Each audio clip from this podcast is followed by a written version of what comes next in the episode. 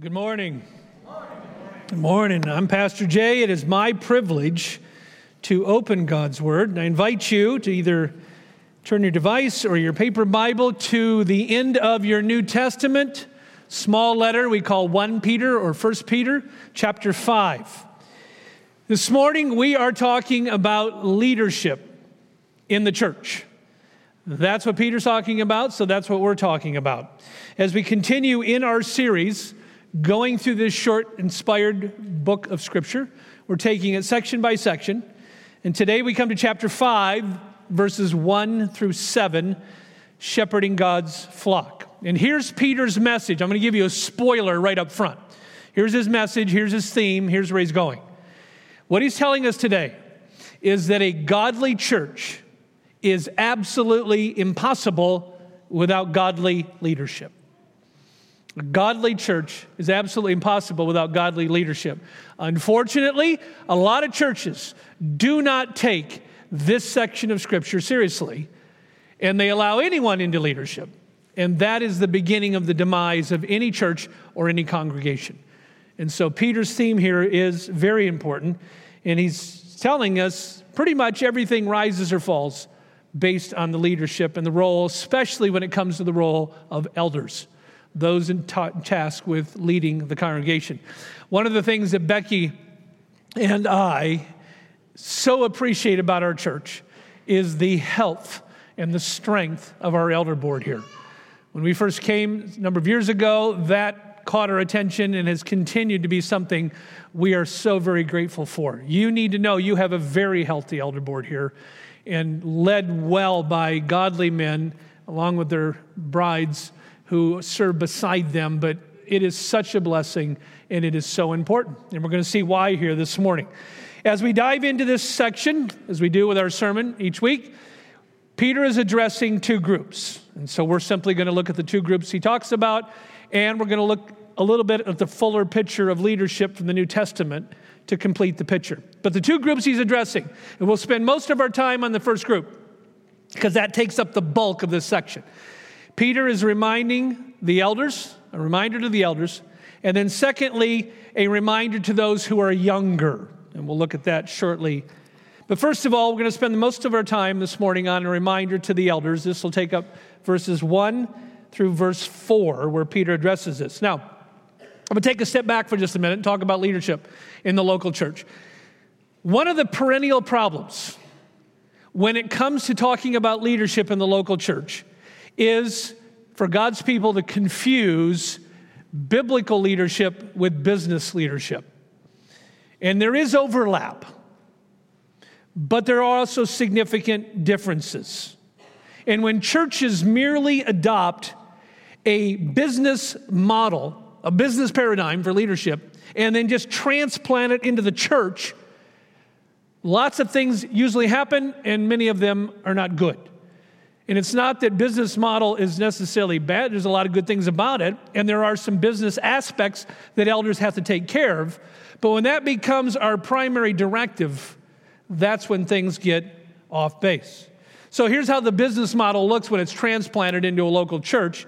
Typically, the pastor is viewed as kind of the CEO, and then maybe other staff, CFO or COO, and then the elder board tends to view themselves as a board of directors meaning that their main focus, their primary focus, becomes policy development and facilities and spreadsheets and financials and hiring and firing, etc. And that that's where they put the bulk of their time and their energy every time they're together.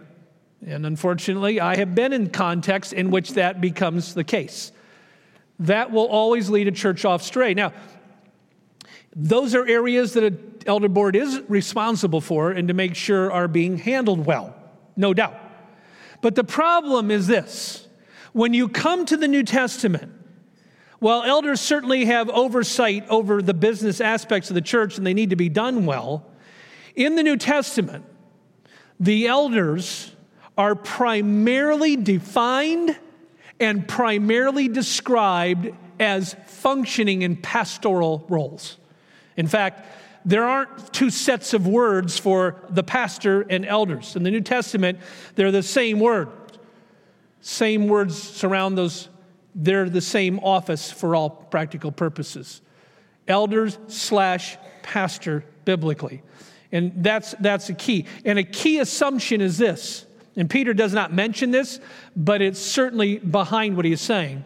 A key assumption in all of our discussion is that those serving as elders, those serving as leaders, are people who have been born again.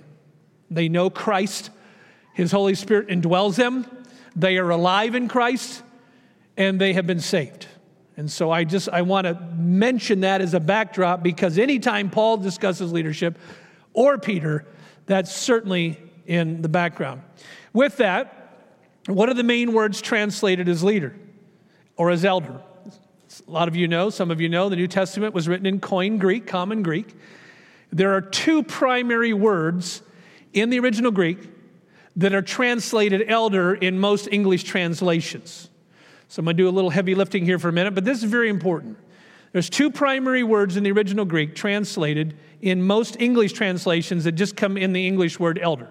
The two primary words, and Peter uses one of them here today. And the first one is presbyteros, or presbyteros, from which we get our English word Presbyterian. If you come from a Presbyterian background, that's where the origin of the name comes from. The other Greek word used that is translated elder in English is the Greek word episkopos from which we get our English word either episcopal, like the Episcopal Church, or Episcopalian. Those are the two words, presbyteros, episkopos. And functionally, they're synonyms. That's the key. They have, they have a lot of semantic overlap. And Peter uses the first one, presbyteros, in verse 1. So if you have an English translation there, to the elders among you, he's using the root word there, presbyteros. I appeal as a fellow elder and a witness of Christ's sufferings who will share, will also share in the glory to be revealed. So he's using that very first word. Now here's the here's the challenge when it comes to these two Greek words, presbyteros and episkopos. They're actually more job titles than they are job descriptions. That's the challenge with them. They're really more of a job title than a job description. And so that begs the question well, if that's the title, elder, if that's the, if that's the name, what exactly is it they're to do? What, what do elders do? What are they called to do? Where should they spend the bulk of their time and energy as they serve in the church? And here Peter helps us in the first part of verse 2 with another word that should be familiar to us and is commonly translated as pastor or shepherd. And it's a verb, poimeno, to shepherd. Verse 2 Be shepherds of God's flock that is under your care, watching over them, not because you must, but because you are willing as God wants you to be. So that verb, be shepherds, poimeno, comes from the root word poimen, which just means a shepherd. Plain old shepherd. Can either be a literal shepherd out in the field with his sheep and goats, or the word is also applied to Jesus, the great shepherd. Here's the critical point. Okay, this is where we're heading. When the Bible wants to describe the primary role of an elder, the primary focus of an elder, and the work elders are called to, it uses the noun and the verbal form of shepherd as the in the broader imagery of shepherding to, to, to describe what it is elders are called to do. Here's a verse out of Acts chapter 20, verse 28. Paul's giving a farewell charge here. He's this is the apostle Paul in Acts 20. He's leaving Ephesus, which was a huge metro city and it had a new thriving congregation. He's getting ready to leave and he gives a charge to the elders there, those the leaders of that church. And he says this: Keep watch over yourselves. So he's talking to the elders. Keep watch over yourselves and all the flock of which the Holy Spirit has made you overseers. Be shepherds of the church of God, which he bought with his own blood. So there's Paul's charge to what we would call the elders at Ephesus or the Ephesian elders. That's their job description is to shepherd the flock there in Ephesus. So that brings up a related question. If the primary role of elders is described in pastoral terms of shepherding, well, then biblically, what is it that shepherds are doing as they lead churches in the New Testament? And here there are four primary duties we see that elders are doing in the New Testament as they shepherd a flock. This is to be their primary focus. Those four areas, and these come out over and over again, especially in the book of Acts, but also in Paul's letter to Timothy and Titus and in Peter. The four areas elders are to be involved leading that local church in are preaching, teaching, protecting, and caring, which are pretty much analogous to what a shepherd does, a literal shepherd, with a flock of sheep and goats. Same kind of thing feeding them, protecting them, caring for them. That's why the imagery of shepherding is so apropos here. And so, what I'm going to do is I'm going to take these one at a time to fill out Peter's picture here of what elders are called to do. This is really important stuff. Young people, sooner you get this, the better as you mature and get into churches someday as adults to understand what elders are to do and not do and what they're called to do. This is very critical because when churches go bad, it almost always begins at the leadership level. And that's why this is critical. So, the first area we see in the New Testament that elders are to be shepherding is in the preaching of the word. I'd like to go back to, if you go back in your New Testament just a little bit, into the book of Second Timothy. All you got to do is put it in reverse and back up just a little bit. Second Timothy chapter 3. In Second Timothy chapter 3, Paul is reminding Timothy, you say, well, who's Timothy? Okay, Timothy is a young pastor in what is today Western Turkey, in a thriving congregation in this huge city of Ephesus. Paul is writing to him, and he's reminding him of two things here in chapter 3. One, actually, one reminder in chapter 3, then another in chapter 4. Chapter 3, he's reminding Timothy here of the authority of Scripture. Chapter 3, verse 16, one of the most definitive verses for the authority of the Bible is 2 Timothy 3:16. Paul writes, "All scripture, every scripture is God-breathed and is useful for teaching, rebuking, correcting, and training in righteousness, so that the servant of God may be thoroughly equipped for every good work." So the first thing Paul does is remind this young pastor that the scriptures are authoritative. Why? Because they've been breathed out by God. That's why churches that believe in the inerrancy and infallibility of the Bible put such a high priority on making sure that the Bible is infused into everything they do because it's the living Word of God. It's interesting now, based on that, in chapter 4, Paul gives a charge to this young pastor because he says, You're holding the very words of God. In verse 1 and 2 of chapter 4 comes the charge. In the presence of God and of Jesus Christ, who will judge the living and the dead, and in view of his appearing and his kingdom, I give you this charge. So, because the scriptures are God breathed, because they're authoritative, here's your charge, Timothy, as a pastor, as an elder preach the word. Preach the word. Be prepared in season and out of season. Correct, rebuke, and encourage with great patience and careful instruction. What is preaching? Let me ask you that. What is preaching? What is its role in a local church?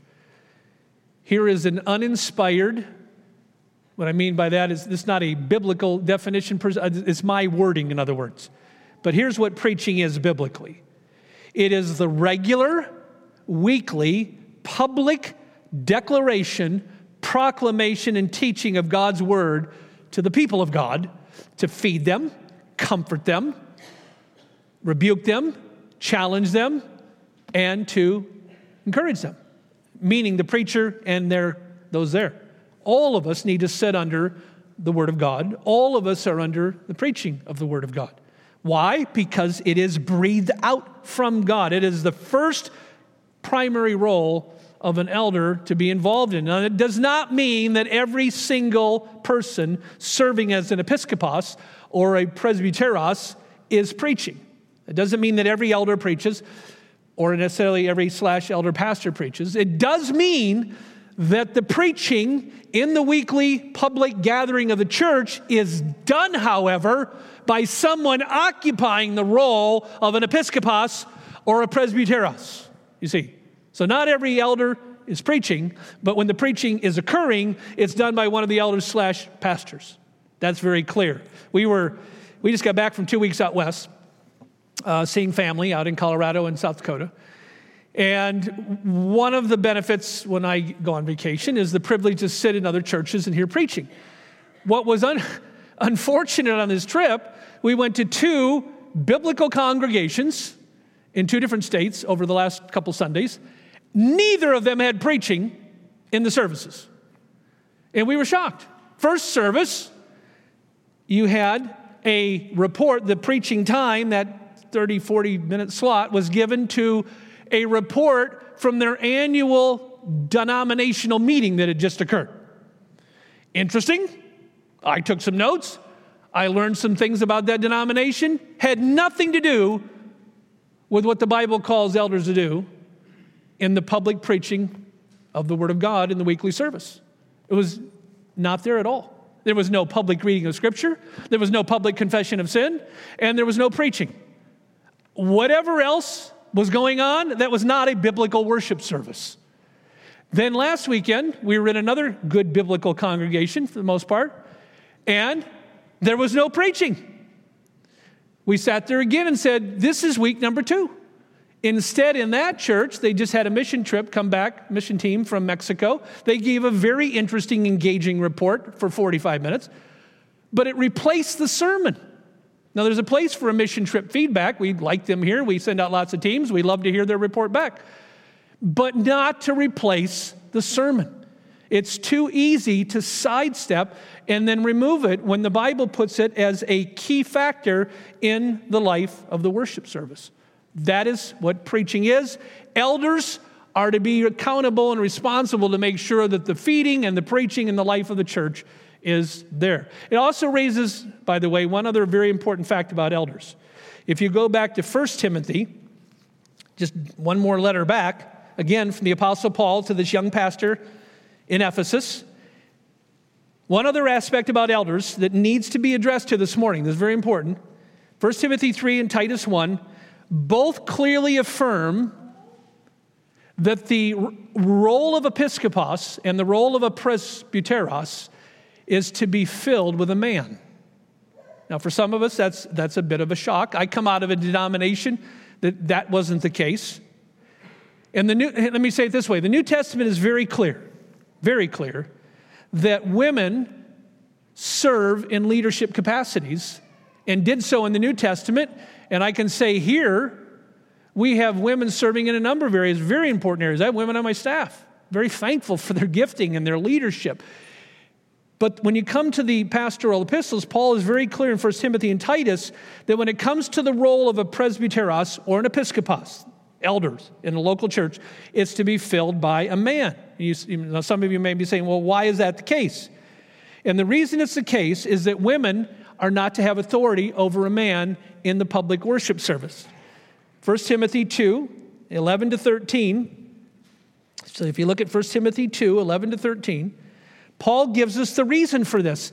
And what's important to understand, it's a theological reason, not a cultural reason. A woman should learn in quietness and full submission. I do not permit a woman to teach or to assume authority over a man. She must be quiet. Why? Always look for the why. When God gives command, he almost always somewhere gives the why behind it. Here it is. For Adam was formed first, then Eve. He also goes on to describe that Adam wasn't the first one deceived, it was Eve. Although Adam was accountable because he was standing there and apparently didn't say much. But the theological reason goes back to Genesis. As we often say, so much goes back to Genesis. That's why it's so important to view Genesis as historically accurate, as literal space time history. We believe in a literal Adam and a literal Eve, the first biological ancestors of the human race. And because God put an authority level in Adam as the leader, we see the New Testament picking that up. And so the whole point of the headship of the husband goes back to Genesis and the creation account. So just to be clear, the headship of the male, of the husband, has nothing to do with, in, with talent or ability or intrinsic worth. The issue of male headship has everything to do with the operation of authority in the home and the church. Say it one more time. It has everything to do with the operation of authority in home and the church. That's just the way God set up the universe. That's what he said. Husbands are to submit to Christ. Wives are to submit to husbands. Children are to submit to parents. You see, there's the pattern. The pattern is very clear in Scripture. And Paul says those who occupy the role of a presbyteros or an episkopos, who are doing the leading and the preaching, are to be men for a theological reason. What's the second area that elders are called to take care of? And that is the teaching of the word. And it's a different word set in the Bible from the preaching of the word. Preaching is the public heralding of the word of God. Teaching is takes place when preaching is occurring, but it's also a separate activity in the church. And one of the things Paul says in 1 Timothy 3 is elders are to be able to teach. Now, most of what Paul says for the qualification of elders is very interesting. In 1 Timothy 3, most of it are character qualities. But he does mention one task. And that one task in 1 Timothy 3 1 to 7, that Paul says is a qualification for an elder is able to teach. Now, it does not mean that elders are called to participate in the public teaching or the pulpits but it does mean that elders are called to participate in the teaching ministry of the church. There's a lot of ways that takes place. For example, leading a community group, or teaching an adult elective, or being involved with our Nexus, our youth ministry, and maybe being a small group leader there. Or it could be the preaching of the word, or teaching an adult elective, or teaching Sunday school for kids, or being involved in Awana and being involved teaching in that way. Point is, elders are to be involved in the teaching ministry of the church, and they're also to be involved mentoring and discipling and developing the next generation of elders. In 2 Timothy 2 2, we read this Paul says to Timothy, Teach these truths to other trustworthy people who will then pass them on to others. So, another one of the job of an elder is to be discipling and mentoring that next generation of leaders. So, Preaching, that is a key role of being an elder. Secondly, teaching. Elders are to be involved teaching in the life of the church. Thirdly, protecting. Protecting. Elders are called to protect the flock, and there's a lot of ways this takes place.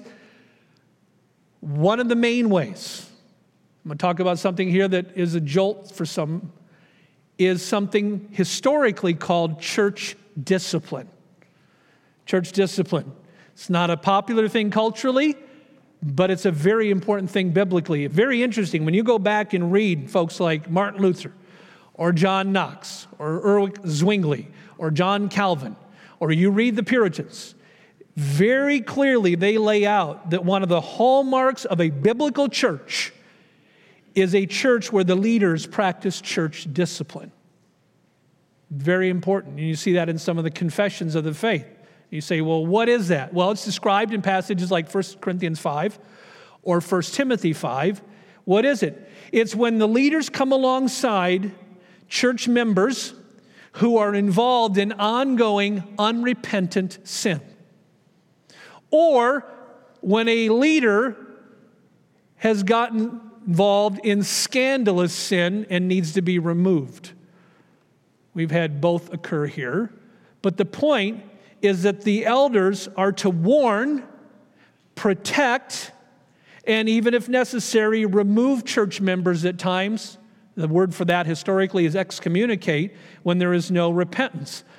I can tell you from experience, it is one of the most difficult aspects of being an elder and also one of the most important.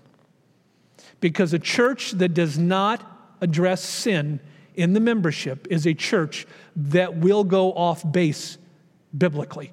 And when you look at some of the historic denominations in America that are today in rapid free fall decline in attendance, you can trace it back to leaders who did not take sin seriously.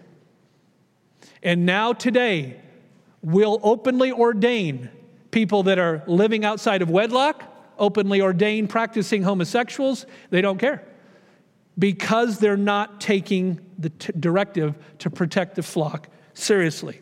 And protection is clear. By the way, what are the main goals of church discipline? A lot of people get confused on this. Let me give them to you. There are three biblically.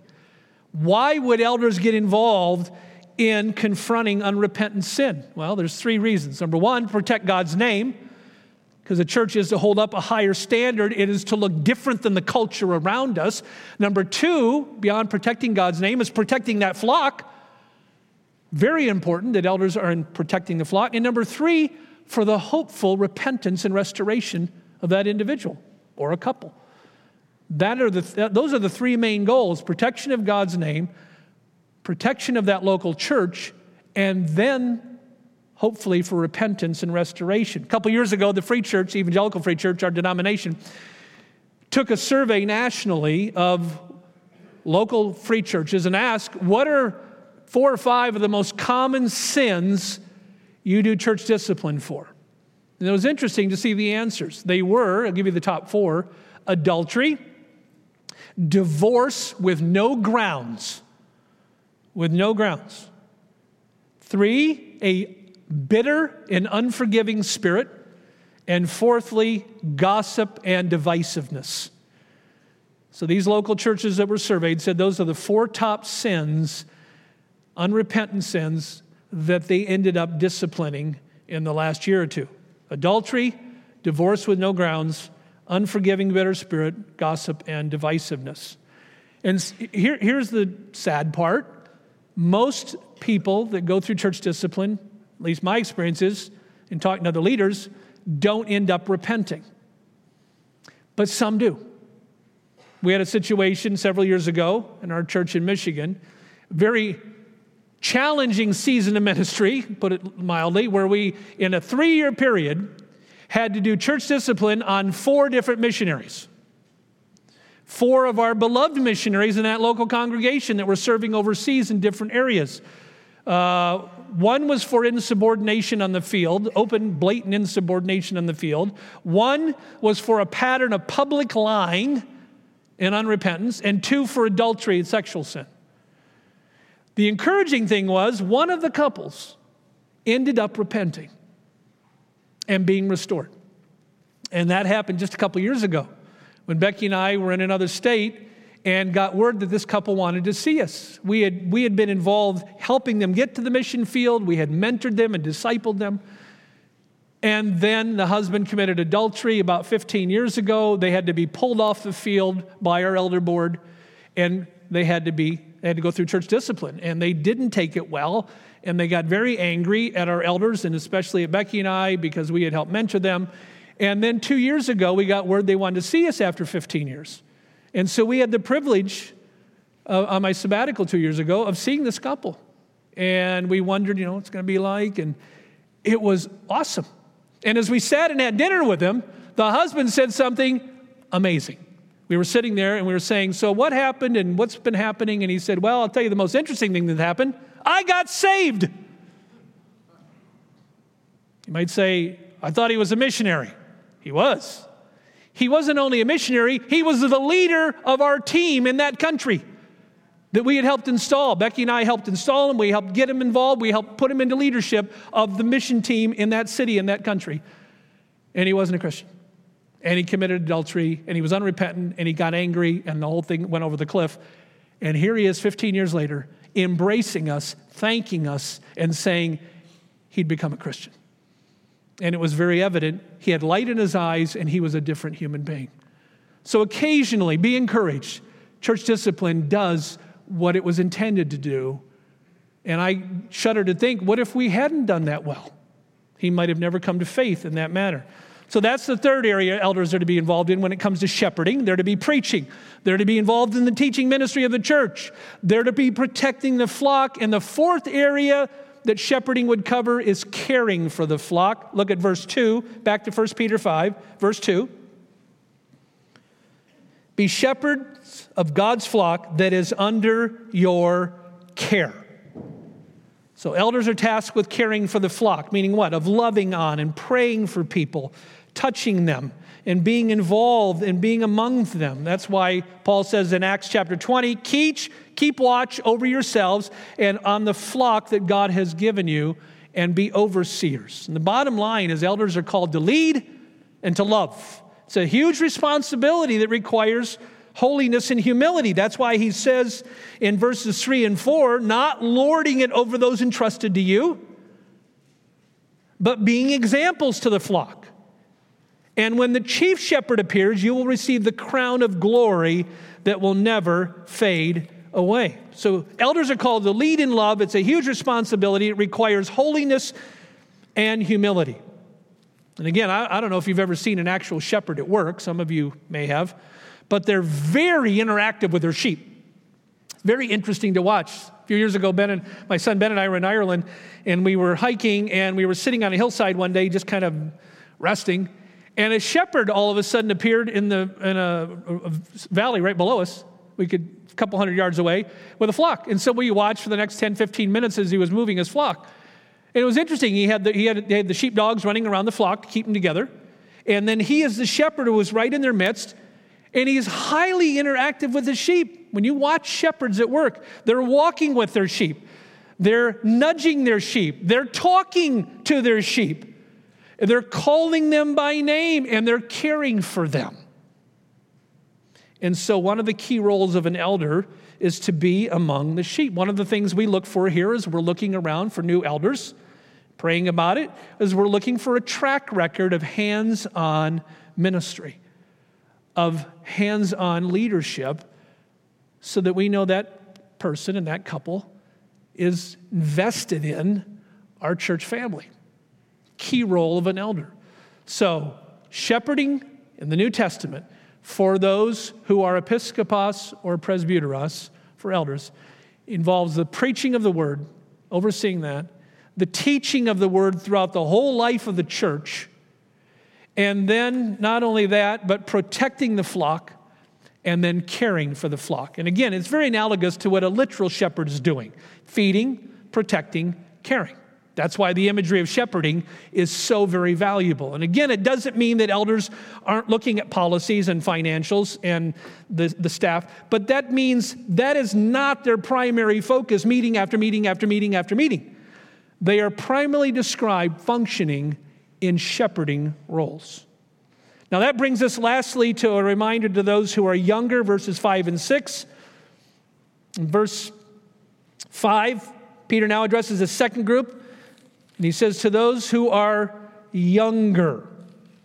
Verse 5, in the same way, you who are younger.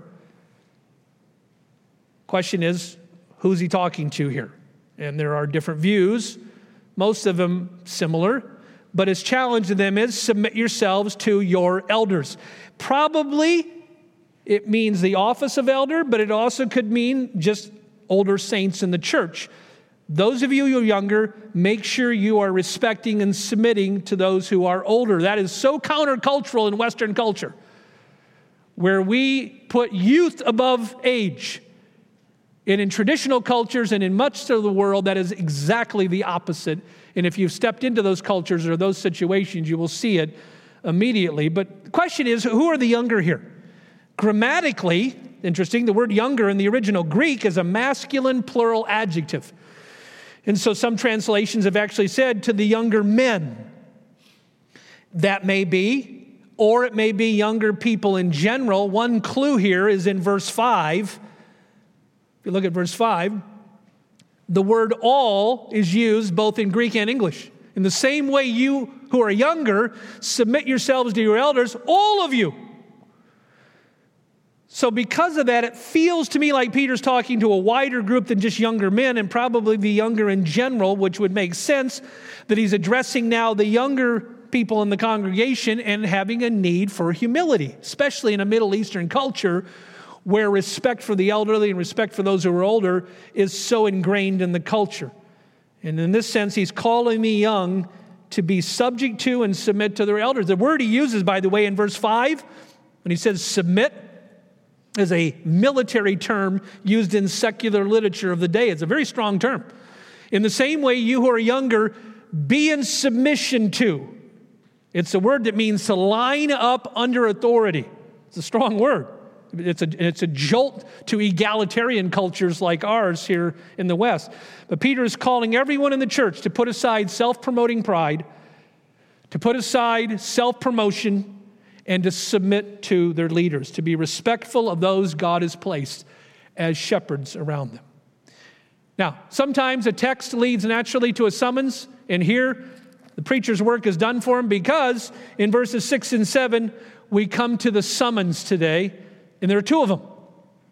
So when we ask, when the sermon's over, well, what's this? What's the summons here? Here it is. There's two of them. In verse 6, number 1, we are to humble ourselves before the Lord.